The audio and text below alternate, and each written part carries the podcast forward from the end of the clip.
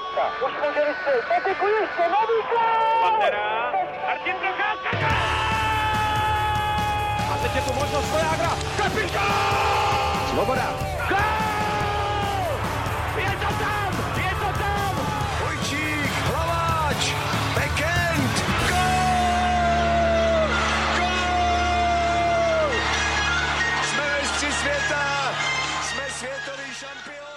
Dobrý den. Skvělá atmosféra doprovázela svátek juniorského hokeje. Ten se po 12 letech opět uskutečnil v Česku, tentokrát v Ostravě a Třinci a zlato si odvezla domů Kanada. A právě zejména výkony českého národního týmu, ale i dalších výběrů na turnaj zhodnotíme v dalším dílu Hokej Focus podcastu. Ve studiu vítám experta ČT Sport Milana Antoše. Ahoj. Ahoj. Ondřeje Kuchaře z Deníku Sport. Ahoj. A Tomáš Randu s Petrem Musilem z webu Sport.cz. Ahoj. Ahoj. Od mikrofonu zdraví Ondřej Nováček. Čekání na juniorskou medaili potrvá 16 let. Svěřenci Václava Varadi na domácím šampionátu skončili ve čtvrtfinále po jasné porážce 0-5 od Švédů. Tak si dáme na úvod menší anketní otázku. Je podle vás tenhle výsledek v rovině juniorské reprezentace neúspěchem anebo standard, který se bude opakovat? Milane. Já myslím, že jsme to všichni čekali, nebylo to překvapení a nebylo to zklamání, za mě teda, protože zklamání by byl sestup nebo boj o sestup. Eh, Pokud bychom se dostali někam výš, než jsme skončili, eh, skončili jsme sedmí, tak pokud jsme se posunuli někam výš, tak by to pro mě bylo překvapení, protože eh, tahle, tenhle ročník prostě byl na téhle úrovni. Trochu jsme čekali asi, jestli udělá zázrak domácí prostředí a brankář dostal, to se nepovedlo, takže za mě ani, ani sláva, ani zklamání. Já za sebe řeknu, že to úplně brát jako standard podle mě nemůžeme. Byl by to začátek konce. Začít tohle brát jako standard, kde bychom vlastně s tím letím byli spokojení, nemůžeme být spokojení. Prostě čtvrtfinále, ač, jak řekl Milan správně, čekalo se to, tenhle ročník byl slabší, tak uh, brát tohle jako nějakou normu, jako něco, co je vlastně v pohodě, tak to podle nemůžeme. To bychom dopadli stejně jako Slováci, který uh, porazejí Kazachstán upoceně škaredým hokejem 3-1, kdy absolutně nepřevyšují a jsou vlastně spokojení. Říkají si, jak je to vlastně v pohodě všechno. Že jsou rádi, že nesestoupili. Že jo? Nemít ve skupině Kazachstán, být Slováci v naší skupině, kde bylo Německo, tak hrajou 100% o záchranu a bojí se o ten sestup. Takže podle mě si musíme říkat, že je to špatně, že, je to, že chceme mířit výš, jinak bychom dopadli špatně. Možná bychom to mohli rozdělit na ten seniorský a juniorský hokej, přece jenom v tom juniorském, kde je těch účastníků míň, eh, tak to čtvrtfinále je skutečně povinnost. Z tohohle pohledu asi se dá souhlasit s Ondrou, zároveň ale je to odraz nějaké reality, navíc prostě nemáme. My do té čtyřky elitní eh, nepatříme, eh, elitní skupina čítá pět týmů, prostě za tou Kanadou, Amerikou, Ruskem, Švédskem, Finskem zaostáváme a když tam jednou za čas proklouzneme, tak, eh, tak je to z mého pohledu velký úspěch, protože takhle, takhle jsou prostě teď rozdány karty a všechno vlastně, co je nad, nad čtvrtfinále, tak je, tak je svým způsobem nad plán. Je to nějaký druh překvapení, protože ta pětka je skutečně silná a eh, my za ní zaostáváme jednoznačně. No já teda mm, tomuhle tomu musím říct jednu zásadní věc. Nesmě, nesměšujeme realitu a očekávání. To je něco jiného. Očekávání loňského mistrovství světa juniorů byla, byly medailový, to je jasný, protože prostě tam byl Nečas, Zadina, bylo tam spoustu hráčů, který byli. Tam pro mě to je obrovský zklamání a, a několikrát jsem to řekl v české televizi, že prostě eh, ten, ten turnaj, který hráli loni Varadě eh, s Krátoškou Eliášem, pro mě byl obrovský zklamání. Do dneška třeba nechápu přehlídnutí Rouska, to je pro mě prostě šok, který jako mi zůstává v hlavě. Ale a, realita je taková, že tenhle ročník prostě na to neměl. Jako, tam, jako kdyby jsme mluvili o, o tom, že budeme hrát o medaily, tak to by byl prostě zázrak, který dlouhodobě není možný, protože prostě všichni jsme fakt čekali, jak bude vypadat dostál a tenhle turnaj se mu taky nepoved tak, že by do toho vlít a, a chytal prostě nějak exkluzivně. Takže jako směšovat, uh, dávat dohromady očekávání a zlepšování českého hokeje a realitu, která byla na tomhle mistrovství světa, nejde míchat dovnitř. Proto já jako úplně uh, tohleto chci, chci odstranit, dát to od sebe a říct, tady je reálně, co jsme, na co jsme měli a tady je to, co se stalo. To znamená, myslím, že všichni ty agenti a, a ty, kteří tam skauti, tak prostě tady to očekávali. Pokud někdo přijde a řekne mi, mm, já jsem čekal, že prostě budeme třetí, tak podle mě nemá v téhle společnosti eh, nebo v té komunitě hokejový co dělat, protože to je nesmysl. Tak konci to na sebe trochu ušel už sám trenér Varadě, že jo, který před šampionátem sám řekl, že jasným cílem toho týmu je medaile. Jo, jo, já, jako tady ty očekávání jako těch trenérů, jako to je přesně to, eh, co pak hrozně diváci kritizují eh, na všech těch médiích. Uh, oni říkají, že co má ten hráč říct, přece nám nepřijde a neřekne, no my jsme sice jako tým chceme vyhrát, ale prostě očekáváme to, že to nebude jednoduchý. Takže ty hráči stejně tak jako Venca Varadě řekne, no chtěli bychom bojovat, hrajeme doma, chceme po- pobavit diváky a, a tak dále. Na druhou stranu, kdybychom otočili tu skupinu a my jsme byli místo Slováků, tak jsme třeba těch zápasů vyhráli víc a, a daleko víc bychom pobavili ty diváky, protože prostě to, jak se to nastavilo, se nastavilo loni, ne letos. Jo? Ty kluci do toho vpadli a fakt všichni jsme věděli, že ty dvoutisícovky e, nejsou úplně silní a ono to je dlouhodobě. Já bych musel říct úplně tu historii, kdy to v šestnáctkách začalo a kdy se tam prostě točilo 20 lidí furt dokola a, nikdo vlastně tam nechtěl dát nikoho jiného. Takže to byl ten začátek tohohle ročníku, začínal někde jinde a tady to bylo prostě jenom vyvrcholení. Takže to jenom, aby, aby jsme, jsme mluvili jako tak, jak to je a, a nesměšovali jsme dvě věci, které jsou, to znamená očekávání jakoby svazový, fanoušků a všechno a potom realitu, která prostě takhle je. Když zmiňujete kouče Varaďu, eh, je podle vás rozumné, že má zároveň práci v klubu? Popravdě, jako mě to úplně nepřekáží. Pokud ten trenér má na to dostatek času a stíhá to, Eh, mě trochu vadilo naopak včera, eh, když jsem mluvil s šéf trenérem svazu Filipem Pešárem, který to dost kritizoval, říkal, že mu to vadí, ale už tak nějak sám si nezamet před vlastním Prahem, protože on sám taky trénoval Liberec, když byl u dvacítky, teď, teď už mu to teda vadí. Navíc je manažerem uh, reprezentace u dvacítky, že jo? Samozřejmě manažerem i v Liberci dál. Tohle taky není na překážku, tak si říkám, jako proč teda neměří všem stejně, ale, ale dobře.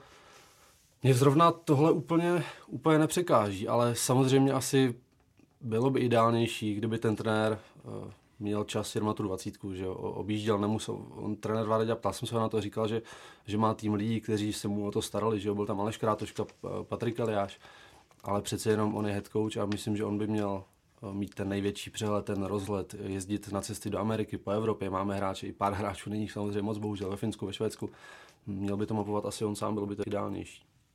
No tady to je hrozně těžký, protože Kanada na olympiádu prostě vezme Babcocka a se staví mu sportovní, pro, u nás je to sportovní manažer, tam je to generální nějaký tým a on ho vede. Já jsem dlouhodobě za to, že když trenér nekaučuje, tak prostě ztrácí ty návyky. Na druhou stranu, pokud děláme mládežnický hokej, tak eh, to, co tady zaznělo, že to je prostě eh, trošku si jako háže šéf trenér ty, ty špendlíky pod nohu a vlastně jako říká, hele, mě to nevadí, mě to vadí a přitom to dělá stejně, tak eh, tady je největší problém v tom sledování, to, co tady zaznělo, sledování těch hráčů, protože eh, Aleš Krátoška dělá v Hradci a Patrik Eliáš nikdy netrénoval. To je prostě, to není trenér. Ten, ten návyk toho, toho sledovat ty hráče a co přinese tomu týmu je dlouhodobý a nebudeme si namlouvat, že Václav Hradě hraje nebo trénuje ve špičkovém týmu, kde zas musí ten čas prostě na tomu špičkovému týmu. Takže ono to je takový jako někdo řekne, jo, mě to nevadí, někdo řekne, mě to vadí, ale jako rozdělit to, říct, co je lepší v tuhle tu chvíli, je fakt složitý. Osobně já jsem proto, aby do budoucna prostě tam byl trenér, který fakt ty hráče vidí a nepřehlídne žádný talent a bude komunikovat s těma trenérama, který v tu chvíli ty kluky vedou. Pro mě je třeba zarážející, že tam hraje Karel Klikorka a nehraje tam Svozil. Tak to, to mně přijde prostě, tady eh, teda Zábranský je, je hlupák, který staví eh, kluka, který eh, hraje 20 zápasů v extralize a Radim Rulík je teda taky takový nějaký jako divný, že nestaví klikorku, který je lepší, no to mně přijde divný prostě, to, to, ať se nám někdo nezlobí, kdyby Rulík věděl, že ten klikorka na to má, tak hraje tři zápasy po sedmi minutách, tak prostě hraje stabilně, protože by věděl, že na to má. Tady to prostě, kdyby viděl ten trenér, který to bude sledovat, tak tak se rozhodne nějak. On se rozhodne nějak podle dvou turnajů, podle čtyřech zápasů, 20 tréninků, 25 tréninků. To je prostě málo. Já za sebe jenom uh, padla tady otázka těch men v nominaci. Mi to vždycky přijde hrozně jako laciný. Rozebírat ty, ty jména, kdo tam měl být, kdo ne. ale v tomhle případě se tomu sám taky nemůžu vyhnout, protože pro mě už ta nominace byla sama o sobě jako velice překvapivá. Jak říkal Milan, prostě svozil jediný obránce, jediný obránce ze všech, který hraje mužskou soutěž. A nebyl tam. Co na tom, že je ročník 2002? Naopak by se ukázal... On je dva trojka, podle mě dokonce. Dva trojka, no. Hmm. On je 2003, hmm. no. Ale, ale to, je jako, to, to, co říkáš, je správný, to je správný názor. Já, já ho mám taky úplně stejný. A nejde o ročník. Tady jde o to, že prostě to, co říkáš, je naprosto relevantní. Hraje stabilně mužskou soutěž a má odehráno prostě 12-13 minut zápase, že? Hraje, abych to upřesnil, hraje teda eh, stabilně nejvyšší mužskou soutěž jako jediný. Byly tam věci jako uh, Dajčar z Litoměřic. Pro mě absolutní omyl. Prostě ten, ten kluk nestíhal vůbec jako v ničem. A nevím, jestli tam byl proto, že hraje, že působí ve svazovém projektu, to o tom nechci spekulovat, ale jsou tam další jména. Vypadl, vypadl Sedlá, který hraje v nejlepší akademii v Evropě, v Kerpetu. Vypadl Řeha, který hraje nejvyšší švýcarskou ligu mezi muži. Proč? Protože trenér Varadě měl jasnou strategii bránit a ubojovat to, protože uh, jakýkoliv uh, záblesk kreativity, která byla v těch hráčích, tak to bylo naopak podle mě na překážku pro něho, protože on potřeboval hráče ty kolečka do toho svého systému, který si navolil a prostě tyhle hráči mu tam nehodili. Vytouch mladý ze Sparty. Neodehrál toho moc za Ačko Sparty, ale když hrál, tak jste si ho všimli, výborně bruslil, byl to kreativní hráč. Takový prostě podle mě v té naší dvacítce nebyli v tom korvůtoku. No, konec konců už z těch uh, litoměřic ten, ten výběr, že jak jsme se bavili o Dejčarovi, jak si myslím, že třeba v té obraně bych třeba dal příležitost spíš třeba Janu Mlčákovi, který potom o chvíli později nebo pár týdnů později už hrál v, v kometě normálně taky extraligu, takže vidět, že opravdu Libor Zábranský se, se nebojí dát uh, prostor tady těmhle, těmhle hráčům a uh, souvisí to asi opravdu s tím, uh, jak říkal Milan, já si myslím, že těch otazníků v té, v té nominaci bylo víc a kdyby byl trenér opravdu jenom na plný úvazek a, a ne, nebyl závislý jenom na tom, kdo, kdo mu co jakoby vyskautuje, ale jel, jel si i na ty turné jako sám, tak uh, ta nominace je lepší. Myslím si, že uh, těch, těch otazníků tam bylo víc. A Stanislav Svozil, já si myslím, že u něj nejspíš, uh, jestli si řekl, je na něj ještě čas, je to přece jenom třeba 16-letý kluk, ale ale on tu extraligu zvládá, on není zbytečně vylučovaný, nefauluje, že by si nějak pomáhal prostě hokejkou, jak to bylo vidět u těch, u těch beků. Eh, na mistrovství a uh, myslím si, že klidně tu, tu šanci dostat mohl. Nebo Ivan Litvinov, že jo? Byl tam hmm. obránce, který hraje, uh, já nechci říct úplně prvního beka v Budějovicích, ale hraje hodně minut, hraje v nejlepším týmu první ligy, trenér pro, pro mu věří. Taky to není úplně blb, aby hrál hráči, který na to nemá. To jako, je to škoda. Už tady padlo jméno Lukáše Dostála. I on měl patřit mezi ty předpokládané lídry Eh, spolu s útočníky Jakubem Laukem a Janem Jeníkem, ale všechny postihly zdravotní problémy. Byl to podle tebe, Petře, zlomový faktor toho eh, šampionátu z českého pohledu? Jako je to smutné říct, že ano, ale myslím si, že prostě opravdu z části to tak bylo, protože my v každém tom ročníku máme dva až tři rozdílové hráče a eh, tady tihle tři, kteří byli jmenovaní, měli všichni zdravotní problém přesně jak už to bylo řečeno, tak eh, se to mělo postavit na tom, že budeme opravdu hlavně mít pevnou defenzivu a že Lukáš dostal to zavře. No, pak se vám stane to, že, že má teda nějaké žaludeční problémy, eh, jestliže byl dokonce i v průběhu turnaje na kapačkách, tak eh, se potom nedivím, jak, jak třeba to mohlo vypadat i v tom, i v tom čtvrtfinále. Přece jenom ta chyba, to je jenom jako rozhodnutí, ale musel, být určitě zesláblý, uh, musel vědět, že teď to na něm jako stojí a, a ta nervozita tam nějaká musela být. Já jsem u Lukáše dostal a nikdy takové chyby nezažil. Najednou na mistrovství prostě se stalo už přípravě, že dostal jako neuvěřitelný gol od Slováků, jako nějaká nepozornost. Eh, tady tenhle moment eh, ze Švédy eh, nám potom v mixzóně vysvětloval, že se na něho, že viděl, že se na něho řítili tři Švédové, ale to, tak to vůbec nebylo. Kotakoval ho jeden hráč z jedné strany.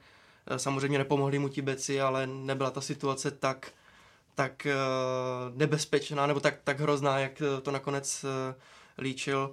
Bylo to všechno postavené na tom, že Lukáš dostal, zachytá a opravdu to zavře. A on i v té první třetině, tím, že jsme byli třikrát vyloučeni, tak to, tak to jako zavřel, měl skvělé, skvělé zákroky, pak tady ta, tady ta jedna chyba, ale uh, prostě nebyl, nebyl v pohodě a co se týče dalších uh, toho Lauka a, a Jeníka, tak to je, to je prostě smula. Obojí si myslím, že nebyl úplně nějak zákeřný zákrok a eh, pak je vidět, že když prostě takovýhle hráči vypadnou, tak je, tak je obrovský problém. Vůbec ti z ostatní třeba v tom útoku Lauka a Jeníka mm, nezastoupili, čekal jsem víc od Michala Teplého, jako pět asistencí není špatných, ale potom už měl tu vůči úlohu na, na přesilovce a tam mě moc jako nepřesvědčila. Na, na druhou stranu nakonec eh, obránci nejvíc hrozili, že jo? Libor Zábranský čtyři branky a hlavně i Šimon Kubíček eh, opravdu ukázal, že má výbornou střelu a v té přesilovce se to na ně, na ně i hrálo, takže bylo vidět, že potom v útoku trochu ta kreativita scházela. Eh, zklamal mě třeba i Jaromír Pitlík, který byl nominovaný do All-Star, OHL, si, si teď nepletu, a na tom turnaji byl jako absolutně neviditelný, takže v útoku už prostě to potom nikdo ne, nezastoupil. Jenom abych to zaobalil nějak možná, uh, bavili jsme se o těch jménech, o tom, jestli tihle hráči chyběli. Já bych jenom řekl, že pro mě, ať jsme tady jmenovali ty hráči, které bychom tam vzali, tak ten turnaj by nevypadal jinak. Ty hráči, které hmm, jsme jmenovali, by to, by to nevytrhli. Přesně tak. To jsou jenom hráči, kteří mohli být o trošku lepší než, než ti, kteří tam třeba byli. Ale není to ani o trenérovi Raděvi, tenhle ročník. My můžeme něco vyčítat, ale o něm to vůbec nebylo. Aha. Je to o tom, že my prostě ty hráče nemáme. Ať by tam byl hráč A nebo hráč B, tak by ten výsledek byl velice podobný. Jenom tolik. A, a ty hráči, Lavko bude jednou útočník NHL, ale není to pro mě hráč, který bude mít každý rok 70 bodů. Je to dobrý hokejista, bude tam hrát druhou, třetí lineu, ale není to úplně ta světová špička. Uh, Jedník pro mě dal dva góly, ten kluk, ale to, jak nenahrával, to, jak, to, jak soloval, to, jak v každé akci předržoval puk, jak hrál na sebe mnohdy, samozřejmě to ten eh, put asi střelce, Milan to možná bude znát sám na sobě dobře, že ta touha dát gól, vystřelit, tak eh, u těch hráčů je velká, kor třeba v tomhle věku, ale pro mě to jeho tunelové vidění na branku byla taky jako překážka, no, taky mě nepřesvědčil. Kor se svýma statistikama zase jo, jo, tak to je prostě o tom, o čem jsme se bavili. Prostě nemůžeme tady v tom ročníku vytahovat jednoho hráče a brát ho jako zachránce. To prostě není top ten, to není, to nejsou hráči, kteří jsou v první desíce nebo budou v první desíce. Prostě. A určitě by to bylo lepší, kdyby hráli, určitě pro diváky by to bylo zábavnější, ale taky si myslím, že by to nemělo valný vliv na to, jak to prostě na mistrovství světa dopadlo. Myslím, že eh, by to dopadlo více-méně stejně. Ještě jsme tady nazmínili vedle Lukáše Dostála další brankářské výkony. Jaký by byl váš komentář? Jak já Lukáše Paříka znám, jsem ho trénoval eh, vlastně těch letňanek, když začínal, tak jsem ho tam měl na tři roky. A ten kluk je dobrý, eh, možná to má před sebou, ale, ale je to prostě ještě dlouhá doba. Podle mě není úplně vyspělý na to, aby, aby chytal eh, těžký zápasy. Neodchytal ten zápas s Amerikou byl špatně, ale myslím, že má čas, že prostě tady byla jasná jednička, o Malíkovi ani to nemá smysl jako mluvit, ale tady byla jasná jednička, ta to měla odchytat a, a prostě ty chyby, které tam byly, tak ty byly naprosto zřejmé a já mu to nepřeju. Je, je, je holej fakt, že já jsem už před tím turnajem říkal, hele, máme dostále, bude to velká šance, Eh, že bude mít bráně jako jasnou jedničku a on to odchytá, ale pak, když jsem ho viděl, tak jsem jako byl z toho fakt zklamaný a myslím, že má před sebou do konce sezóny co dělat, aby se spamatoval ve Finsku a, a opravdu mu pomohli k tomu, aby se vrátil do formy, kterou měl, protože tam dělal teda chyby, které se normálně jako nestávají, když to omlouval v nějakém rozhovoru, jsem to, že se to stává v NHL. Tohle se prostě nemůže stát, eh, když bojujete o postup. To je prostě taková chyba, která se nedá odpustit. No, jak se říká, všechno zlé je k něčemu dobré. V tom případě, že Lukáš Pařík alespoň si už zkoušel tu atmosféru těch dvacítek před příští rok, nejspíš asi bude společně s Janem Bednářem uh, bojovat o, o místo jedničky a uh, až třeba na ten první gól proti, proti Americe, kdy asi jako ještě, kdyby nebyl v zápase nebo byl jako, jako překvapivá střela, tak opravdu e, proti, proti Američanům, proti Kanadě tam už to taky nebylo úplně stoprocentní, ale proti Američanům předvedl podle mě slibný výkon a e, na tom, na tom dalším šampionátu si říkám, proč ne, klidně, klidně jednička může být a to z toho pohledu, že i teď chytá za Spokane Chiefs a tam se zranila jednička Campbell a bude mít až do konce sezóny opravdu velkou porci minut, takže, se, takže tu sezónu zakončí, takže bude v permanenci. Myslím si, že do toho příštího ročníku může být eh, připravený a já když se jenom vrátím třeba k Hlinkovi, k turnaji Hlinka Grecký Cup, tak mě třeba Honza Bednář taky ještě v některých situacích nepřesvědčil, takže já si myslím, že ten souboj mezi eh, Paříkem a Bednářem eh, příští rok bude, bude rovnaný. Zároveň si myslím, že nás tady skutečně bota netlačí, protože, jak už právě Petr říkal, tak Jan Bednář výhledově, on může být na, ještě na dalších třech šampionátech, takže tady určitě problém nebude a, a takhle dopředu je asi jedno, jestli jedničku bude Pařík nebo Bednář. Oba jsou na tom dost podobně a uvidíme za rok.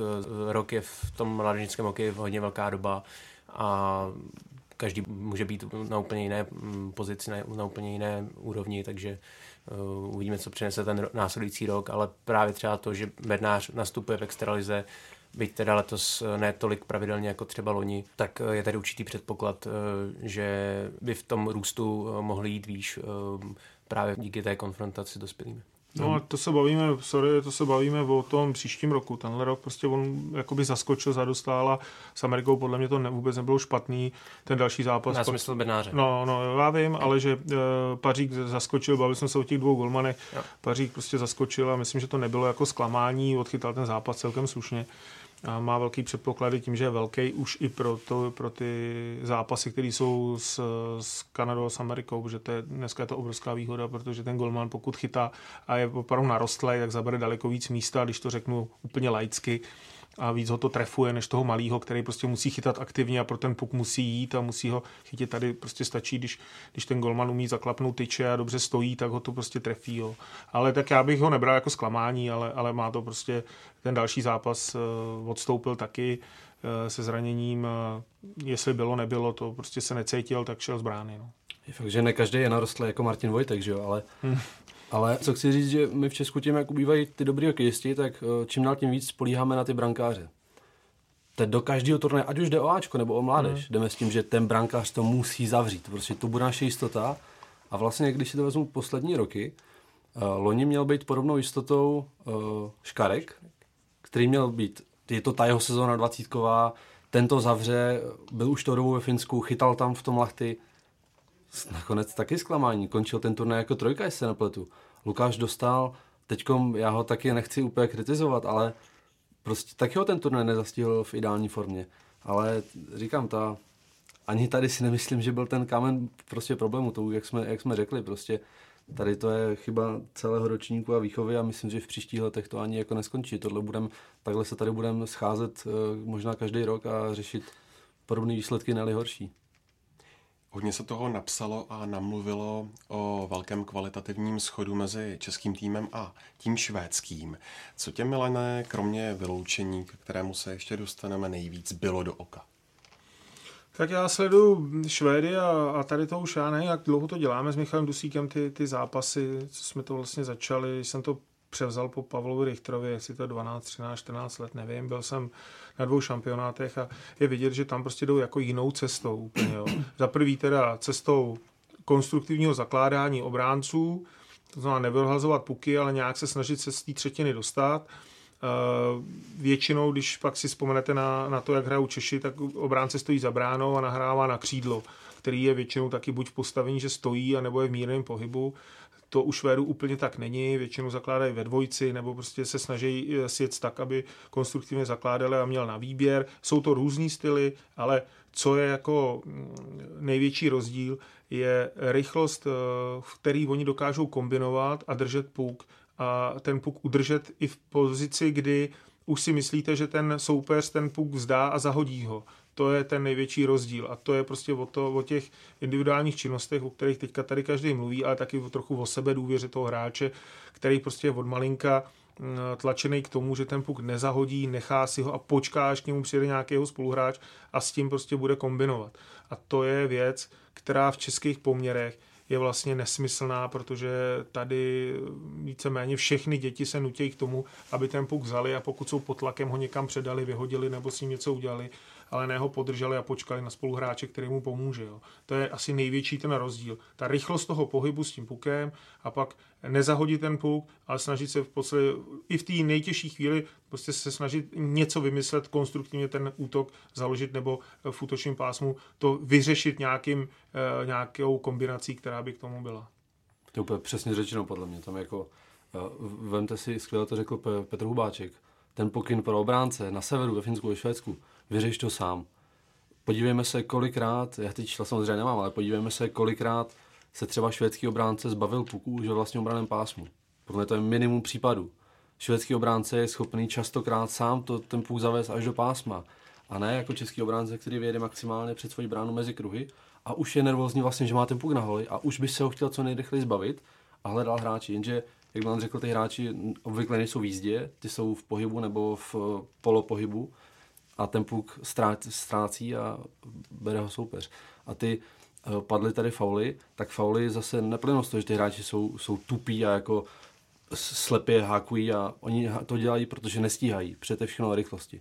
Protože v těch situacích nejsou včas, jsou tam pozdě a už si potřebují pomoct s tou hokejkou a z toho pak vznikají ty fauly. To není to o tom, že by to byli tupci, kteří jenom sekali kolem sebe, i když teda Karel Klikorka v závěru to až jako to David Moravec se tomu smál v příjem přenosu. Já jsem byl naštvaný, potom je tohle naprosto neomluvitelný a ten, ten kluk, eh, nevím, co mu v tu chvíli běžel hlavou, že chytl kiku do dvou rukou za konec a sekl frajera přes, přes ruce. Já se ještě vrátím k těm obráncům, protože uh, podle mě právě hra beků uh, u Švédska je alfa omegou jejich hry. Tam to všechno začíná. To, co tady bylo řečeno, tak je vidět už na, na těch hráčích, kteří ať už působí, nebo při, přichází do NHL.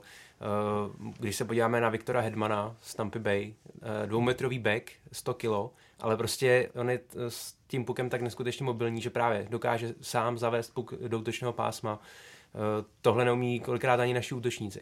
Jo, takže eh, skutečně ta, ani, ani ty fyzické proporce nedělají Švédům vůbec žádné problémy a co mě eh, asi nejvíc zaujalo na tady tom turnaji u Beků, tak to je tvrdá, přesná střela zápěstím. Samozřejmě golfákem umí vystřelit uh, každý, ale skutečně taková ta tvrdá, svěžná, přesně cílená střela zápěstím, tohle mi přijde, že mají Švédové naprosto vymazané a e, dali takhle několik gólů. Pomůžou si prostě v těch situacích, e, je to účinné pro přeslovku, natečování a podobně. Tohle českým bekům nesmírně podle mě schází. Taková ta skutečně tvrdá střela zápěstím, i když třeba Libor Zábranský takhle jeden gol myslím dal, ale přece jenom to srovnání podle mě zaostává, takže Švédům dělí hru hlavně věci.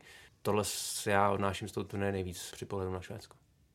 Český tým udržel na šampionátu neslavný primát nejtrestanějšího celku s celkovým počtem 138 minut. Když si Tomáši promítneš v hlavě těch pár zákroků, dá se říci, že u nich převažovala spíše přemotivovanost anebo hloupost?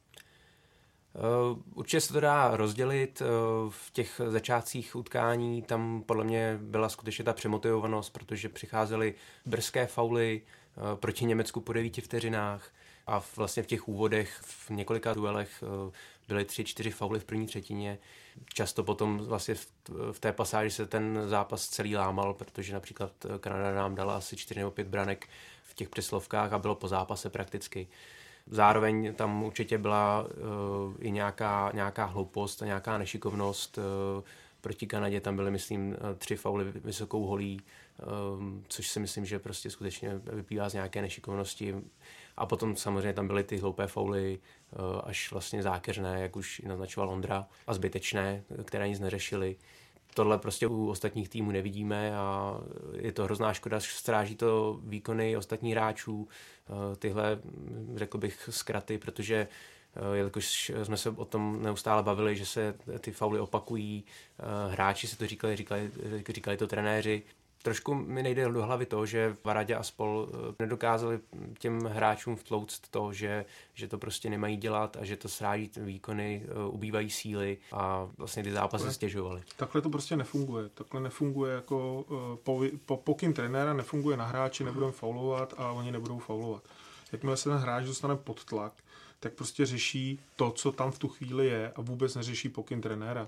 Eh, trenér řekne něco a, a ty hráči se snaží takticky to řešit, to znamená, buď se hraje v boxu, nebo prostě se rychle přistupuje, nebo něco, ale jako řešení nebudeme faulovat je prostě těžký je potřeba rozdělit útočný faul, obraný faul. Mm. To, je, to je debata, která byla strašně dlouhá, ale je nesmyslný, aby jsme v první desíce eh, na mistrovství se tam měli čtyři hráče, z toho tři obránce. No to je prostě, to je fatální selhání té obrany. A co si budeme povídat, je to prostě o té rychlosti, tady už to zaznělo. Prostě ty soupeři hráli rychlejc a my jsme na to nebyli připravení A ve chvíli, kdy jsme měli hrát jeden na jednoho, což jako je velký problém pro ty obránce, který třeba nejsou tak mobilní, tak eh, jakmile přijde dvojitá brzda a rychlej zpětný obrat, tak v tu chvíli si ten hráč pomůže hokejkou, anebo prostě když chce nadzvednout hokejku soupeři tak, aby si ho rozhodil, tak eh, přijde to, že mu ta hokejka vylítne a práskne ho do obličeje nebo do, do toho ochranního štítku, ale je to prostě o té práci eh, toho hráče jeden na jednoho a v tom jsme prostě propadli, protože těch falů bylo strašně moc. A musím připomenout, že čtyři hráči v první desíce z deseti týmů, který jsou na mistrovství světa, je prostě strašný číslo. Jako. A to může eh, nabádat uh, trenér a vedoucí a sportovní manažer a máma, táta. To je úplně zbytečný, protože ten hráč, když je pod tlakem, tak prostě najednou ztratí, ztratí orientaci, co má dělat a snaží se vyřešit v tu chvíli ten jeden souboj, který v tu chvíli je a pak třeba ta hokejka tam je špatně, že dneska je to tak, že vlastně se hraje pod hokejku toho soupeře, tím ho udržíte tím, že nemůže zvednout hlavu a věnuje se kotouči a, a, potom, a potom mu ten puk jednodušeji co odeberete, ale když jsme to viděli, tak pro Švédy a pro Kanaděny to vůbec není problém, prostě oni jsou na to zvyklí na malém place, Švédové v, v švédské lize a, a pro ně to prostě nebylo nic, pro ně to bylo jenom, jenom prostě hra s českou obranou, jak potřebovali. No, když se srovnám českou a švédskou obranu, to bylo v tom čtvrtfinále úplně do očí bíjící i, i v tom aspektu, že třeba jsme získali, když už teda Švédové udělali nějakou chybu, ztratili puk, my jsme získali puk a šli jsme do breaku, tak eh, nevím, jestli to bylo i tím, jak říkal Libor Zábranský, že, že eh, hodně hráčů bylo pomlácených a do zápasu šli prostě takový jako mm, na pole jako zranění nebo vyčerpaní, ale my jsme z breakové situace nic nevytěžili ti švédští obránci si úplně v klidu odsouvali našeho útočníka, eh, při, přilepili ho na mantinel a z breakové situace, kdy měla být nějaká nebezpečná střela, tak, eh, tak nebylo skoro vůbec nic celkově. Celkově ta, ta střelba jsme vlastně měli uh, asi 8 střel ze slotu za celý, za celý utkání, 6 myslím nějak šlo na branku, ale jako my jsme ani neměli jakým způsobem ohrozit Švédy a to, to nebylo, vlastně nedělali fauly, ale i, i skvěle bránili ten výkon Švédů do, dozadu byl, byl neuvěřitelný a my jsme byli jako absolutně, absolutně bez zubí. Když teď eh, trochu odbočím od té sportovní stránky, tak jak se podle vás prezentovala Ostrava a Třinec, co by organizátor takového prestižního turnaje? Já jsem, já, já začnu, protože já jsem na začátku uh, byl trošku jako skeptický a spíš jsem viděl tohle mistrovství světa tam v Karlovarském kraji. Přišlo mi jako to blíž těm Němcům, to jako říkám naprosto otevřeně, jo. A přišlo mi překvapivý, že to je tam, když tam jsou Němci, kteří by přijali čáru a byli by tam. Ale nakonec myslím, že oni s tím fakt mají zkušenost, takže to bylo fajn. Já si myslím, že se potvrdilo, že Ostrava je skutečně sportovní město. Eh, ta kombinace s Trincem, eh, možná, že proto, že Vary by neměli možná alternativu druhou halu, tak, eh, nebo tak blízko, tak skutečně ta kombinace s Trincem byla skvělá a potvrzuje se, že je lepší na takový menší turnaj, byť ho nechci snižovat, tak oproti uh, dospělým, tak je to menší turnaj. Uh, umístit uh, právě šampionát do takových menších měst i do menších hal, protože je samozřejmě lepší mít plnou ostravskou arénu než poloprázdnou auto arénu v Praze. Takže ta chvála přicházela ze všech stran, i ze zahraničí, takže já si myslím, že se Ostrava společně s Trincem prezentovali skvěle. Organizace fungovala, nebyl, nebyl žádný problém, aspoň o něm, o něm nevím. Ehm, že by došlo k nějaké skapáji, k nějakému problému. Ehm, fanoušci si to užili, bylo dobře, že jich, eh, že jich přijelo tolik eh, ze zahraničí, eh, protože spolu vytvářeli tu atmosféru a nebylo to jenom o tom českém týmu, o té české atmosféře, ale, ale bylo tady hodně Kanaděnů, hodně Rusů, hodně i Němců nakonec dorazilo, takže byla taková skvělá sešlost evropská, takže já to jenom, jenom chválím taky. A oni Kanaděni tam lítají že s těma balíčkama, protože oni vlastně kanadský výběr nehraje, takový ty turnaje, hráli Spenglerka, pak se někde sejdou, ale vlastně pokud chtějí Kanaděni vidět nějaký národní tým Kanady, což jako v těch malých městech sledují juniorské soutěže a tady ty věci, tak v tu chvíli eh, prostě si zaplatí jakoby zájezd a, a, a letějí do té Evropy se na juniory. Takže já, jak jsem fakt jako byl na těch šampionátech, tak tady to mě jako úplně bouchlo do očí, že tam prostě jsou davy 30, 40 kanadských fanoušků, který přiletí z nějakého města a fandí a užívají si to, jako, což hrozně pomůže tomu mistrovství světa. A k tomu ještě ten český uh, fanoušek, který prostě ten hokej má rád a který se tam sjel a sjížděli se lidi různě, mý kámoši tam jeli se podívat, protože to chtěli prostě vidět a, a říkali, hele, já to chci vidět, protože prostě jsem ten juniorský hokej neviděl a byli nadšený. Jako. Myslím, že, že to byl obrovský úspěch a to nejen těch jako fanoušků, kteří přiletěli, ale i těch českých, i těch dvou měst. A já jsem to pak musel polknout, když jsem viděl, jak je to prostě fajn, že, že to nakonec udělali tam a neudělali to v těch Karlových Varech, ale říkám, myslím, že jako jedničku musí dostat i fanoušci, kteří to tam prostě udělali. To, že, to, že ty města to zvládly, já myslím, že Ostrava už je zvyklá a Třinec se prostě k tomu přidal. Já bych jenom řekl, že uh, asi se to určovalo ty skupiny podle toho, že měly být tak trochu dvě domácí mužstva na tom šampionátu. Že jo? Slováci hráli de facto doma v Třinci, taky kousek od hranic, bylo jich tam uh, plná hala.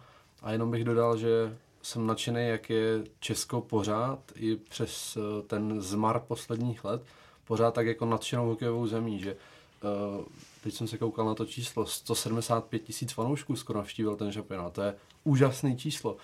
Koukal jsem se, když byl poslední šampionát ve Švédsku, celková návštěvnost na šampionát byla 28 tisíc. Tady je 175 na šampionát, takže jenom tolik, že opravdu klobouk dolů před fanoušky vlastně nejenom z Česka, ale všemi ze světa, který se sem vydali a udělali super atmosféru. A ještě co se týče té atmosféře, tak uh, myslím si, že opravdu velice zajímavé by bylo, že v uh, závěru tkání se Švédy je jasný, že vypadneme.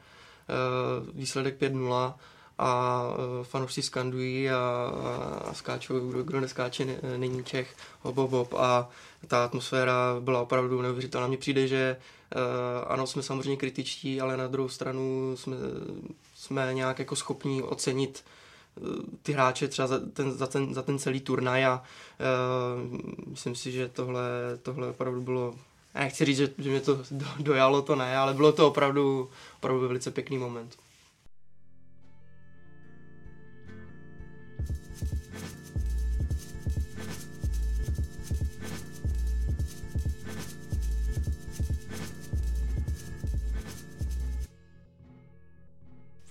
Se pojďme podívat i trochu dopředu. Budoucí dvacítka už zná soupeře pro základní skupinu toho příštího šampionátu, který bude hostit Edmonton a Red Deer příští rok. Eh, budou jimi Rusko, Švédsko, USA a Rakousko. Kádry dvacítky doplní i ročník 2002. Co může Petře tenhle ročník eh, přinést na turnaj dvacítek a eh, bude to podle tebe opět tuhý boj o to čtvrtfinále? Myslím si, že to bude hodně podobné. No, my jsme se tady, tady bavili o tom, že no, předpokládalo se, že budeme třeba s Němci bojovat o to, kdo, kdo bude uh, hrát to udržení a, a kdo bude hrát čtvrtfinále a uh, myslím si, že ten další ročník, už jsme se bavili, že je tam Honza Bednář, takže takže do branky nějaké posílení, ale zase mně přijde, byl jsem v Břeclavi na, na Hlinka Grecky kapu a přijde mně, že ta obrana tam moc kvalitních beků zase není. Eh, kromě Stanislava Svozila, jo, ale to je ještě dva trojka, takže to je opravdu eh, unikátní uh, unikátní kus, když tak řeknu. Marek Bláha se mě celkem ještě líbil uh, ze Sparty, ale jinak ti beci absolutně jako nestíhali, ne, nečistili jako prostor před brankářem. Uh, pak, jak už jsem zmínil, taky Honza Bednář nebyl úplně úplně jistý, takže zase v té obraně podle mě bude mít velký problémy a uh, snad jen kteří hráči můžou jakoby vhodně doplnit, tak eh, to jsou útočníci. Jan Mišák už se teď ukázal na turnaji velice dobře, eh, na to, že, že, to, je, že to je ještě jako košíkář, tak hrál, hrál eh, velice aktivně, střelil branku a byl jedním z nejpříjemnějších překvapení. A pak bych vypíchl hráče do útoku jako Michal Gut, který se nedostal, jsme tuším kvůli zranění do té, do té nominace, ale mm, pro ten další ročník by tam mohl být a uh, myslím si, že i teď celkem dobrou formu v zámoří má Pavel Nováka, taky se mi líbil na Hlinkovi uh, produkt Českých Budějovic a, a uh, zámoří vlastně má co zápas, co zápas to bod. Takže v útoku tam nějaké posílení bude, což je důležité, protože jak jsme se bavili o hráčích jako Pitlík a Teplý, že moc nepřesvědčili, tak bude důležité posílit útok a ten ročník v útoku nějakou kvalitu má zase jenom ve, ve třech, ve čtyřech jedincích. Ale zase se bojím teda hodně, hodně obrany a to příští mistrovství Rusko, Švédsko, Amerika, to si myslím, že zase budeme bojovat o to čtvrté místo a když se dívám na Rakušany, tak eh, nevím, jak komplexně, jako jak mají kvalitní tým, ale ale všiml jsem si, že vlastně Marco Rossi, útočník, je nejlepší střelec OHL, takže zase budou mít uh, i naši soupeři uh, nějaké individuality, stejně jako to měli Němci, kteří měli Štycleho, Reichla a Peterku, takže zase to nebude nic jednoduchého. No tak Peterka může hrát dál, že jo, to je mladý, ale oni mají ohraný čtyři, čtyři uh, toho golmana, na příští rok tam je, že jo, je tam uh, Pařík s Bednářem, a, a pak tam jsou čtyři beci, který hráli. Jako, my jsme se tady o tom bavili na začátku, pro mě nepochopitelná situace, že se hrajou čtyři obránci ze šesti, není napsané ani sedmý sestavě, ale ty čtyři beci, které tam byly, tak to jsou 2001.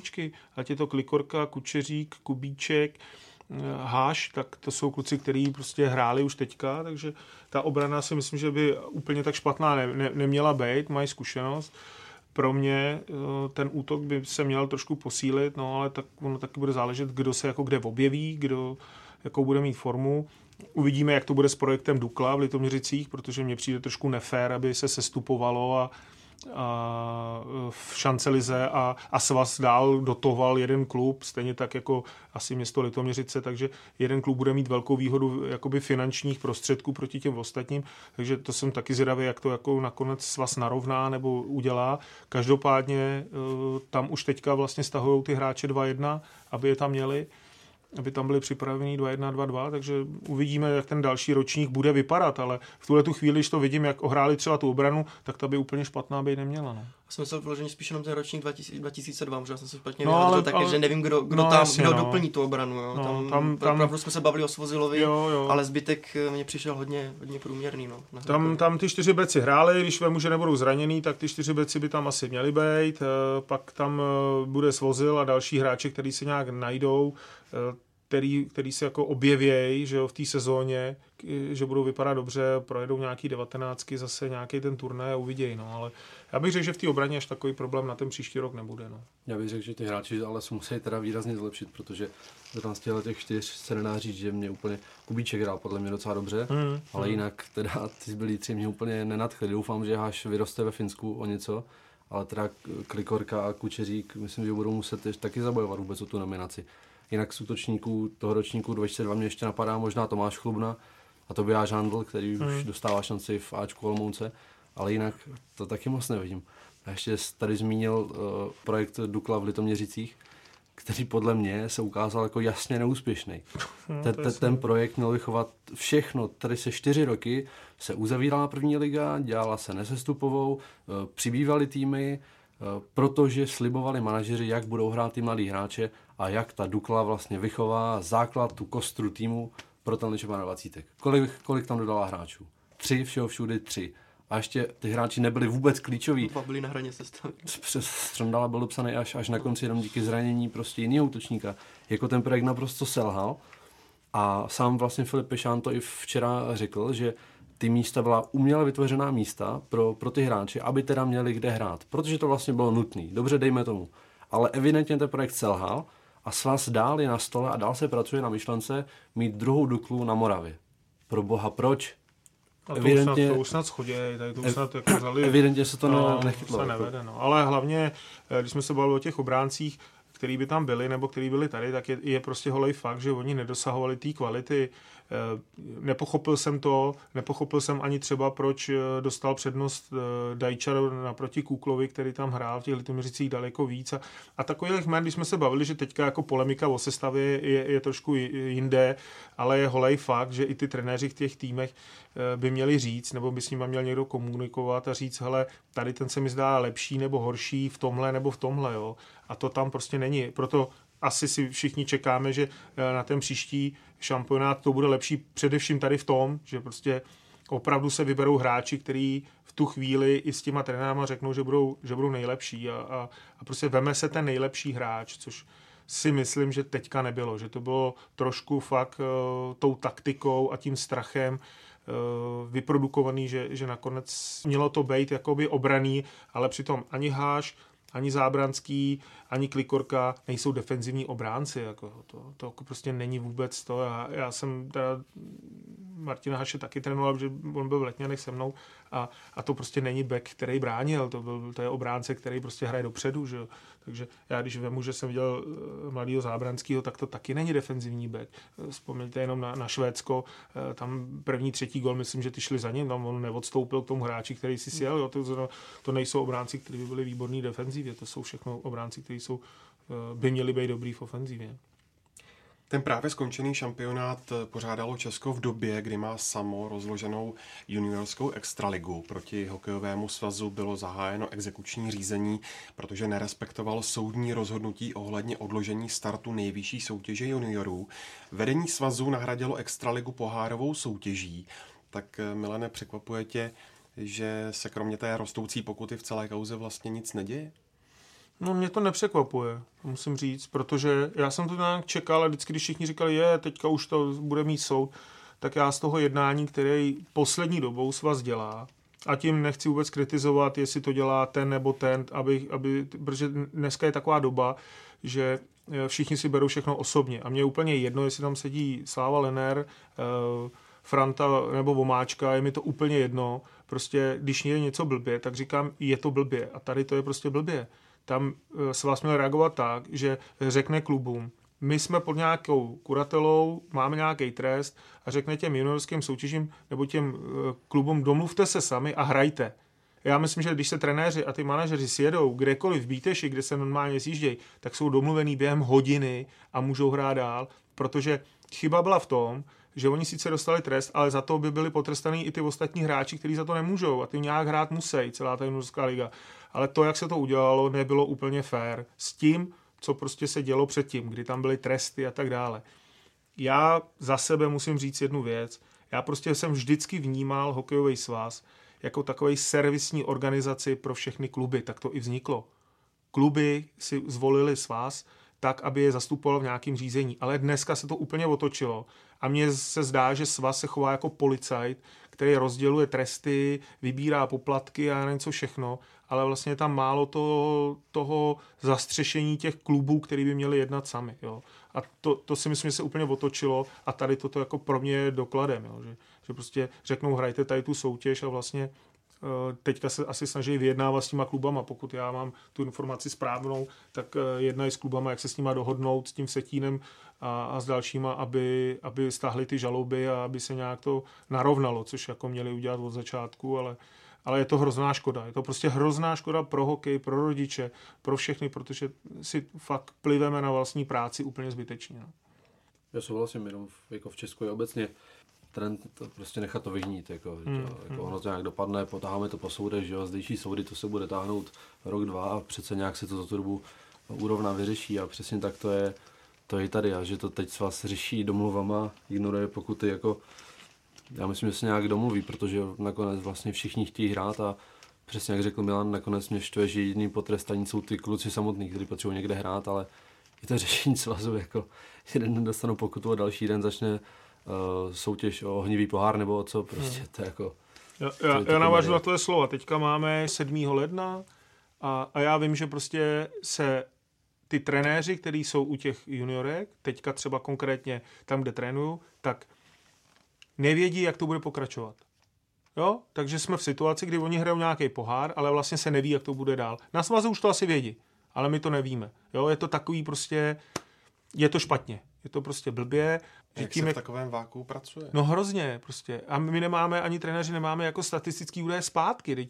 Tím, jak se to furt měnilo, changeovali ty soutěže, tak nám úplně se ztratily statistiky. My, my máme tam u nás kluka, který statisticky nám stahuje třeba dorostence, kdo jak bodoval. Jo. My máme u nás nějakého slavíčka, který má víc bodů než Hertl třeba, jo. ale ono to je prostě jiný, protože oni hráli jiný zápasy jinak ročníkově. Takže v tuhle tu chvíli, když má víc bodů, tak pro nás to není žádný statistický údaj, protože my vidíme, že, že hrál třeba o rok díl. Jo. Takže je to hrozně těžký. A tady to, za, za to prostě nese zodpovědnost to vedení. A to je ta hrozná chyba. Jo. A v tomhle váku pracovat a vědět, co bude příští rok, bude sestupová a určitě to tak bude. Co když se zase změní? Jo? To, to je prostě hrozně složitý. Jo. A, a to nemá co dělat s nějakou kvalitou nebo s naší prácí tréninkovou, že třeba to i děláme blbě, ale tady to je prostě vákum, který by se mělo narovnat a mělo se narovnat už před sezónou a byla to hrozná chyba. Když se ještě vrátím k tomu, co si říkal Ondro na začátku ohledně Filipa Pešána, ten už podal několik rozhovorů a taky nástin vizí, jak chce český hokej změnit k lepšímu. Tak které body jsou ti zatím sympatické, které eh, naopak ne, nebo kde vidíš otazníky? Tak mně se líbí to, že Filip Pešán asi uh, tak nějak je tam tři čtvrtě roku od jara. Sám říkal, že se s tím prostředím ještě seznamuje. Uh, já nechci mít růžové brýle, nevnímám vůbec Filipa Pešána jako spasitele. Nevím, jestli on sám sebe tak vnímá, ale nejsem si jistý, jestli dokáže vůbec pohnout tím jako zatuchlým prostředím toho českého hokeje. Tím, že se tady z roku na rok mění, mění pravidla, že kluby odbočím do extraligy jsou schopný v průběhu soutěže chtít měnit prostě uh, herní systém, to je úplně jako to je neuvěřitelný. Ale Filip Pešán sám řekl, že chce zmenšit počet akademí, což je podle mě krok vpřed. Tady v malinký republice Český máme 17 akademí v tuhle chvíli. To je prostě naprostý bizár zase. Eh, myslím, že se musí zmenšit, musí se udělat větší spádové oblasti, musí se zmenšit počet klubů eh, v juniorských soutěžích, eh, v dorosteneckých, musí se skoncentrovat kvalita. Vemte si ten herní systém. Kolik hraje juniorskou soutěž týmu teď? 19? Hmm. 16 týmů jde do playoff. Jenom tři hrají vlastně tu, tu skupinu v úvozovkách udržení. To je jako, proč? No, tak se neví, jestli to tak bude, že jo? Protože to zatím jako, jako není, no, takže... Já teda, když jsem slyšel ty rozhovory Filipa Pešana, já spoustě věcí, jako mu rozumím, spoustě věcí s ním nesouhlasím. Já, mě už totiž hrozně dlouho vadí, jak všichni říkají, že my jsme lezli po stromech a ty kluci to nemají. No ve Švédsku, ve Finsku lezou po stromech ty kluci, to je prostě nesmysl, nebo v Kanadě nemají mobily, to je, to je prostě to je úplně jako s cestním, prostě jsme v 21. století, my se s tím musíme vypořádat, ty kluci mají mobily stejně tak v Kanadě možná daleko lepší a více tomu věnujou a, a, a po stromech nelezou taky ve Finsku, co pak někdo, kdo byl ve Finsku nějaký akademik, viděl, že tam děti lezou po stromech a tím jsou jako sportovnější. To je, prostě my nemáme, my nemáme eh, to zabezpečení, že nemáme tolik ledů, na to nikdo nereagoval, to, že prostě v Praze přestal zamrzat Vltava, toho si všimli možná loni a možná vůbec, takže máme prostě málo ledu a to mluvím o Praze a, a myslím, že ten problém je víceméně všude. A a to jsou další a další věci, které tomu jsou. Jo. E, my, my hrozně chceme e, jako kvalifikovaný, vzdělaný trenéry a přitom to vůbec není potřeba. Ty Šlégrové a, a Beránkové a všichni e, vyrostli na trenérech, kteří žádnou licenci A neměli. To byli prostě tátové, kteří tam trénovali a měli o to zájem, vzdělávali se a, a ty kluky nějakým způsobem vedli a oni jim věřili. Ale my jsme prostě ztratili víru v ten systém, který tady je, těma věčnýma změnama a, a podle mě jasný úkol Filipa Pešána je, vrátit zpátky eh, tu, tu důvěru v ten český hokej. Jo. A to, jestli mluví o eh, nasycený společnosti, no, Ježíš Maria, tak to by měl začít, jestli náhodou to právě není, není úplně tam nahoře v tom svazu, jestli to není nasycená společnost, která prostě s tím nechce pohnout a, a je spokojená. To je, to je podle mě ten problém. Jo, a, a to je jeho úkol. Jeho úkol je prostě dát pryč veškeré finanční věci a věnovat se sportu to znamená sportu jako takovýmu, prostě aby to bylo čestný a ten nejlepší šel dál a ten horší prostě zjistil, že je horší a, a zůstal stát. Já jsem se ho právě na to včera ptal, jako proč si sami lidi na svazu takhle lžou do kapsy. Že vlastně slyšel jsem vyjádření uh, Martina Urbana, který říkal uh, vlastně, že se jako nic extra neděje. Teď podívejme se, Máme finál eh, v ránu Pastrňáka, hráči, který teda podle mě pro NHL vyrostli hlavně ve Švédsku. Nejsem si jistý, jestli byli takhle dobrý, kdyby tam šli z Česka. Říkal tam, že Česko je druhá země na světě, daleko před Kanadou, v produkci hráčů pro NHL z pohledu velikosti země. Hmm. Procentuální. Pro boha, co je to za číslo a naprosto nerelevantní. To znamená, že jsme tady lepší než Kanada, jako že máme uh, větší průměr procento hráčů v poměru na obyvatele. No a to já jsem teďka zaslech taky a, a tím se hodně jako teďka jako všichni zabývají, že vlastně nás jak je málo a máme malou základnu, takže vlastně produkujeme hodně hráčů. A, a to je prostě to je jenom omluvenka, to není nic jiného. To je jenom omluvenka toho, že se prostě tady nevede a, a, a to, je ten, to je ten systém, který prostě je tady zavedený, že jsou všichni spokojení. Jo, tady jsou všichni spokojení s tím, jak to je protože se mají dobře. Ale, ale ne ty trenéři, kteří to trénují za 10 tisíc, za 8 nebo za 6 a někdo úplně zadarmo. Ale jako by to vedení je spokojený, že jo. Ty prostě s tím nechtějí pohnout, protože se mají fakt dobře. Možná produkujeme hodně hráčů, ale bohužel těch naprosto průměrných. Zdejší by měl mít cíl produkovat každý rok aspoň těch 20 hráčů, kteří by byli konkurenceschopní na mezinárodní úrovni. To se vůbec neděje. My se tady oháníme tím, že občas jednou za tři roky vyletí nějaký jednotlivec, nějaký talent, ale přece o tom to vůbec není. Dneska jednotlivec vyletí, i, i v Bulharsku se najde jako dobrý hokejista, který je jednotlivec a vyletí. O tom přece vůbec hokej není. Máme vychovávat. No, každá generace by měla mít konkurenceschopný tým, a ne tým, který se bude modlit pro Boha, ať se dostaneme do playoff teda, a možná snad jednou z deseti zápasů přelezeme po haluzi to čtvrtfinále, protože tou bojovností to prostě hod někdo občas urve. I slepá veverka najde ten ořech občas. No, se ještě jenom krátce vrátím k Filipu Pešánovi. Zeptám se tě, Ondro, bavil tě včera ten eh, ro- rozhovor s Filipem Pešánem, myslím z toho pohledu, že četl jsem v létě eh, jeho, jeho nějaké vize, teď rozhovor a neustále se opakuje, jak už to zmiňoval Milan, jenom, že, že máme skaženou společnost a mně přijde, jako, že jak kdyby neustále ve všech odpovědí omílal jakoby, jakoby to, stej, to stejné a přijde mi, že malinko tím trochu asi získává ten čas, eh, jak si říkal, že vlastně teprve poznává, že se jakoby seznamuje s tím prostředím uh, v českém hmm. hokeji a získává jakoby čas na to, než, než potom vyhlásit a, a už vyloženě, vyloženě mluvit o nějakých jako rozhodnutích. To první hmm. je teda to zúžení extraligy, ale myslím si, že to, ty rozhovory, které jsem teď četl, tak jak to říkal Milan, teď ve Finsku jsou asi stejně, můžou být stejně skažení, jak, jak u nás, no a neustále slyším jenom z těch rozhovorů o, o té společnosti a Filip Pešán říkal, že nechce politikařit, ale na druhou stranu ty, ty řeči jsou zatím trochu Jo, politikaři určitě, ale uh, on mluvil o české společnosti. Ta i teda podle mě je jako odlišná od těch. Já jsem mm. mladší ročník, nechci spekulovat, nakolik je to pozůstatek komunismu, ale uh, on mluvil o české společnosti, která, říkám, je trochu jiná, ale na druhou stranu já ho nechci úplně kritizovat, je tam v na tom svazu relativně krátkou dobu. Že jo? Slava Lenner tam byl 10 let byl v této funkci. On tam je 8-9 měsíců, budiš. Zatím jeho výstupy nejsou skoro žádné, podle mě.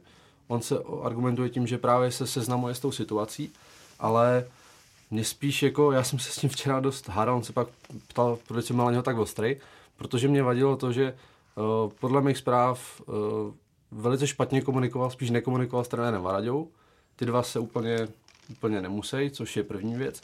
Eh, na Ačkových šampionátech Petr Nedvěd byl na každém tréninku, byl u ledu, bavil se s hráčema, s trenéry, sledoval to, eh, měl nějaké připomínky. Filipa Pešana jsem na ani jednom tréninku dvacítky neviděl. On říkal, že teda jezdil po, eh, po nějakých dalších zápasech, sledoval tréninky soupeřů, bavil se s významnými lidmi v hokejovém prostředí.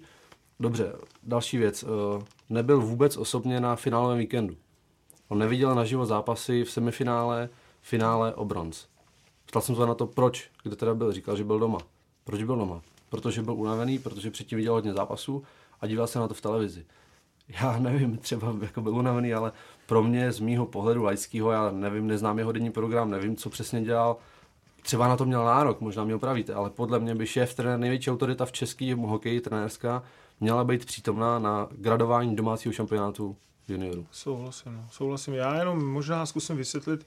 Já, já z něj jako cítím to, že on myslí tu společnost, jak je taková um, ty rodiče, který mm, vlastně zametají těm dětem ten, ten prostor, jo, kde, kde prostě je tlačej, omlouvá je ze všeho. To já jakoby cítím z toho rozhovoru, že tohle to je to, co on jako říká, jo, že vlastně tím, jak, jak všichni jako jsou spokojení, tak vlastně se snaží zákulisně tlačit nebo eh, pomáhat svým dětem a, a vlastně není tam, ta, není tam ten drive toho, ta energie toho kluka, který chce trénovat, který prostě to chce. Jo. A ty rodiče tomu hrozně jako pomáhají, takže já to cítím takhle, ale je holej fakt, že trošku si jako zdá, že zdá se mi taky, že trošku jako uh, si dělá dvířka a vlastně prodlužuje ten termín, aby než něco se stane. Jo. A to je pravdou, že nám utíká čas a ten čas nám utíká už víc než 10 let a vlastně jsme s tím nepohli. Já si pamatuju, když jsme já jsem začínal trénovat někde a byly tam dvoutisícovky, 99, pamatuju si malý kluky za Dinu, eh, Kauta a tady ty a říkali jsme si, hele, tohle by mohl být ten ročník, který přijde za nějakých 10 let do juniorky a ty by mohly být dobrý. A protože jsem v té době už viděl juniory, tak jsem říkal, hele, to, to by mohla být ta nastávající generace. No, dneska fakt, když se na to pojám zpětně, a protože já jakoby ty, tu historii mám, protože jsem s těma klukama byl, tak uh, vidím, že to, že to prostě není. No. Že prostě jsme to někde zanedbali a, a vůbec, vůbec to není jenom o tom Lenerovi s králem, jo, ale to jsme zanedbali i my trenéři někde. Jo. Někde jsme prostě udělali chyby, který, který nás prostě donutili k tomu, že dneska musíme se sklopenou hlavou hledat varianty a, a prostě s proměnutím rejt eh, týma nosama v hlíně a hledat prostě cestu, kudy se dostaneme zpátky, protože takhle to fakt nejde. No. Takže já tu, já tu kritiku ne, nejen jako mám jako vůči tomu svazu jako takovému, ale i vůči sobě. Přestože že, že jako jsem jako žáky měl, já nevím, Haše, Paříka a, a další, tak jako stejně prostě vidím, že tam byla obrovská chyba a, a mohl jsem to dělat třeba jinak, možná líp, ale, ale to nejsem jenom já, takových nás je, jako co, co jsme ty děti trénovali a, a třeba jsme to fakt udělali blbě. No. A někde jsme udělali chybu a, a měli jsme to dělat trošku jinak a, a třeba, bys, třeba bychom vyprodukovali těch hráčů víc, nebo ročníkově víc, já nevím, ale je holej fakt, že se nám to nedaří. Jako. A to si musíme nastavit vlastní zrcadlo a kouknout se do něj a říct, hele, prostě nedaří se nám to. No. Ještě se musíme podívat na juniorskou velmoc Kanadu, která po roční pauze opět získala zlato, když ve finále obrátila výsledek proti Rusku z 1-3 na 4-3. Co Tomáši dovedlo Javorové listy podle tebe k triumfu a co říkáš na tu podporu kanadských fanoušků v Ostravě? Těch faktorů bylo, bylo hodně. Eh, já bych vypíchl asi jako první eh, vyřešení brankářské jedničky, nebo té otázky, kdo bude brankářskou jedničkou Kanady, protože Nikodos úplně nepřesvědčil a postupně převzal tu roli Joel Hofer a myslím si, že to byl, to byl klíč k tomu úspěchu. Ale samozřejmě jako druhé musí zaznít ta, ta neskutečná ofenziva Kanady vlastně, jak jsem se bavil potom s, s novinářem Ryanem Kennedym, tak on sám poukázal na to, že ten našlapaný útok je tím, co vlastně ostatní týmy nemají. Ve třetí léně hrál uh, Conor McMichael, který je jeden z nejlepších střelců juniorky kanadské a rozložení té útočné síly je neskutečné a právě ostatní týmy kolikrát nedají dohromady ani dva pořádné útoky. Když se potom podíváme konkrétně na, na ty statistiky, tak vlastně devět kanadských útočníků si připsalo alespoň jednu branku na turnaji ale hlavně eh, šest z nich eh, mělo aspoň tři góly. To je, to je prostě neskutečná síla do ofenzívy a eh, skutečně ta brutální ofenzíva se potom projevovala hlavně v přeslovkách, které měly Kanaďané až astronomicky nadprůměrné, protože využití přeslovky bylo přes 40%. To je v takhle krátkodobém turnaji pro mě neskutečné číslo a, a de facto každá druhá přeslovka je gól, takže oni z toho hodně těžili a co se týče té ofenzí, tak musíme samozřejmě zapomínat na Alexisa Freniera, to je, to je rozdílový hráč, eh, nejenom teda Kanady, ale napříč celým šampionátem. Já se na něho nesmírně těším, až, až přijde do NHL, eh, jsem zvědavý na jeho rozvoj eh, a myslím si, že například oproti Jackovi Hughesovi ten jeho potenciál je podle mě vyšší, protože on vedle té techniky přidává do té své hry i fyzickou hru, čímž mě teda osobně nesmírně překvapil, protože já jsem ho předtím neviděl hrát, ale to, jak uměl rozdávat hity a to třeba během jednoho střídání několik. Eh, například v tom prvním zápase proti Spojeným státům, tak eh, to mi vyrazil dech a jsme kam před jeho hrou. Takže určitě Lafreniere po zásluze byl vyhlášen nejužitečnějším hráčem turnaje a byl to hlavně on, kdo táhl tu ofenzívu a, a on vlastně nabíjel hlavně Beretovi Hejtnovi, který měl šest branek a společně se potom zasloužili o ten obrat i ve finále, ke kterému právě Kanadě podle mě dopomohli i diváci, protože od nich si brali eh, tu, tu energii navíc a myslím si, že právě v tom finále, při tom obratu v té závěrečné třetině se to projevilo nejvíc. A ještě doplnil možná z pohledu draftu, tak Alexis Lafreniere asi opravdu předpokládá jednička, tam, tam se asi to nestane jinak, ale uh, Kanada má skvělý ročník a vlastně v té první desíce ještě bude víc, víc útočníků, nejspíš. Teď vlastně jenom Quinton Byfield hrál čtvrtou lineu eh, v tomhle výběru. Moc teda nepřesvědčil, ale taky by měl být, dokonce se říkalo, jestli dvojka, trojka draftu. A to tam ještě nebyl Cole Perfetti, eh, který byl, zase ho viděl na Hlinkově a neskutečný, přišlo mě možná místy ještě lepší než eh, Quinton Byfield, takže ta, ta, teď jakoby ten ročník Kanaděnů v, v ofenzivě je, je neskutečný, takže i na dalším turnaji můžou dominovat právě už hráči jako Perfetti a Byfield. No, to je daný taky tím, že oni mají opravdu hodně kvalitní tu juniorskou soutěž. 18. titul, 44. mistrovství světa, to jste skoro na 50%, že to je vlastně neskutečný číslo.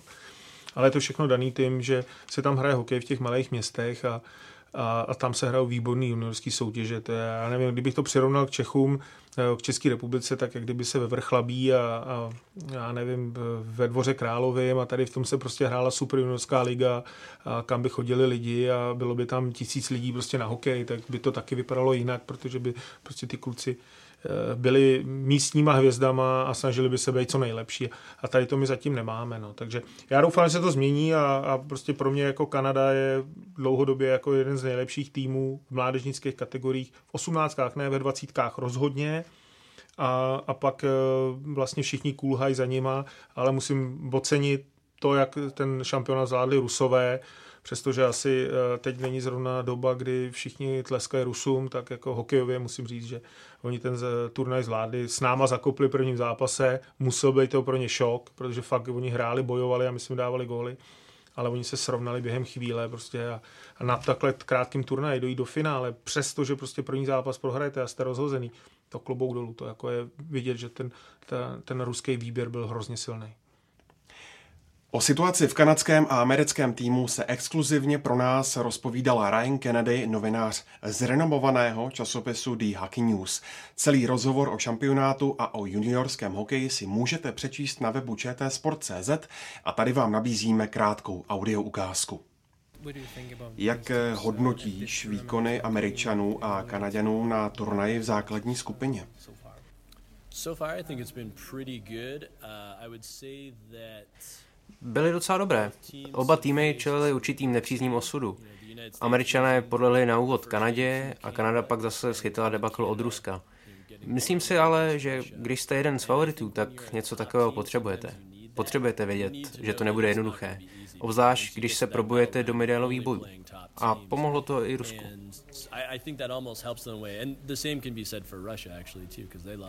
Pokud bys měl srovnat obě země a jejich mládežnické programy, tak jak bys je zhodnotil? Yeah, I mean they're very similar in that both teams want to play, you know, heavy Oba styly jsou dost podobné. Um, oba týmy chtějí hrát hodně fyzicky. Kanaděné se možná snaží mít uh, o něco těžší hráče. Američané mají naproti tomu větší počet menších hráčů, jako byl loni Jack Hughes, nebo jako je letos Cole Caulfield. Ale oba týmy mají vždy čtyři silné formace a mobilní obrané řady, všichni se snaží hrát hodně rychle. A to je jeden z důvodů, proč jsou pro soupeře tak nepříjemní. Nemůžete si dovolit oddech ani na jedno střídání. Conor McMichael jako jeden z nejlepších juniorských kanonírů Kanady hraje až ve třetí řadě. Jiné týmy přitom mají třeba jen dvě dobré liny. Proč bude podle tebe Alexi Lafreniere budoucí jedničkou draftu NHL? Co ho dělá tak výjimečným? To, co ho dělá výjimečným, je jeho snaha být na ledě při každém střídání rozdílovým hráčem. On chce být tím, který pomůže svému týmu vyhrávat, ať už góly a přihrávkami nebo fyzickou hrou. Má dobré parametry, technické dovednosti i hokejové vidění. Ale tím X-faktorem je to, že se rozdá pro tým. On bude chtít rozhodovat.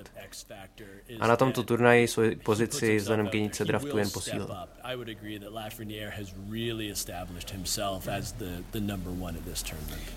Tak jo, z Hokej Focus podcastu je to vše. Milane, Ondro, Tomáši a Petře, moc krát díky za vaše glosy a postřehy.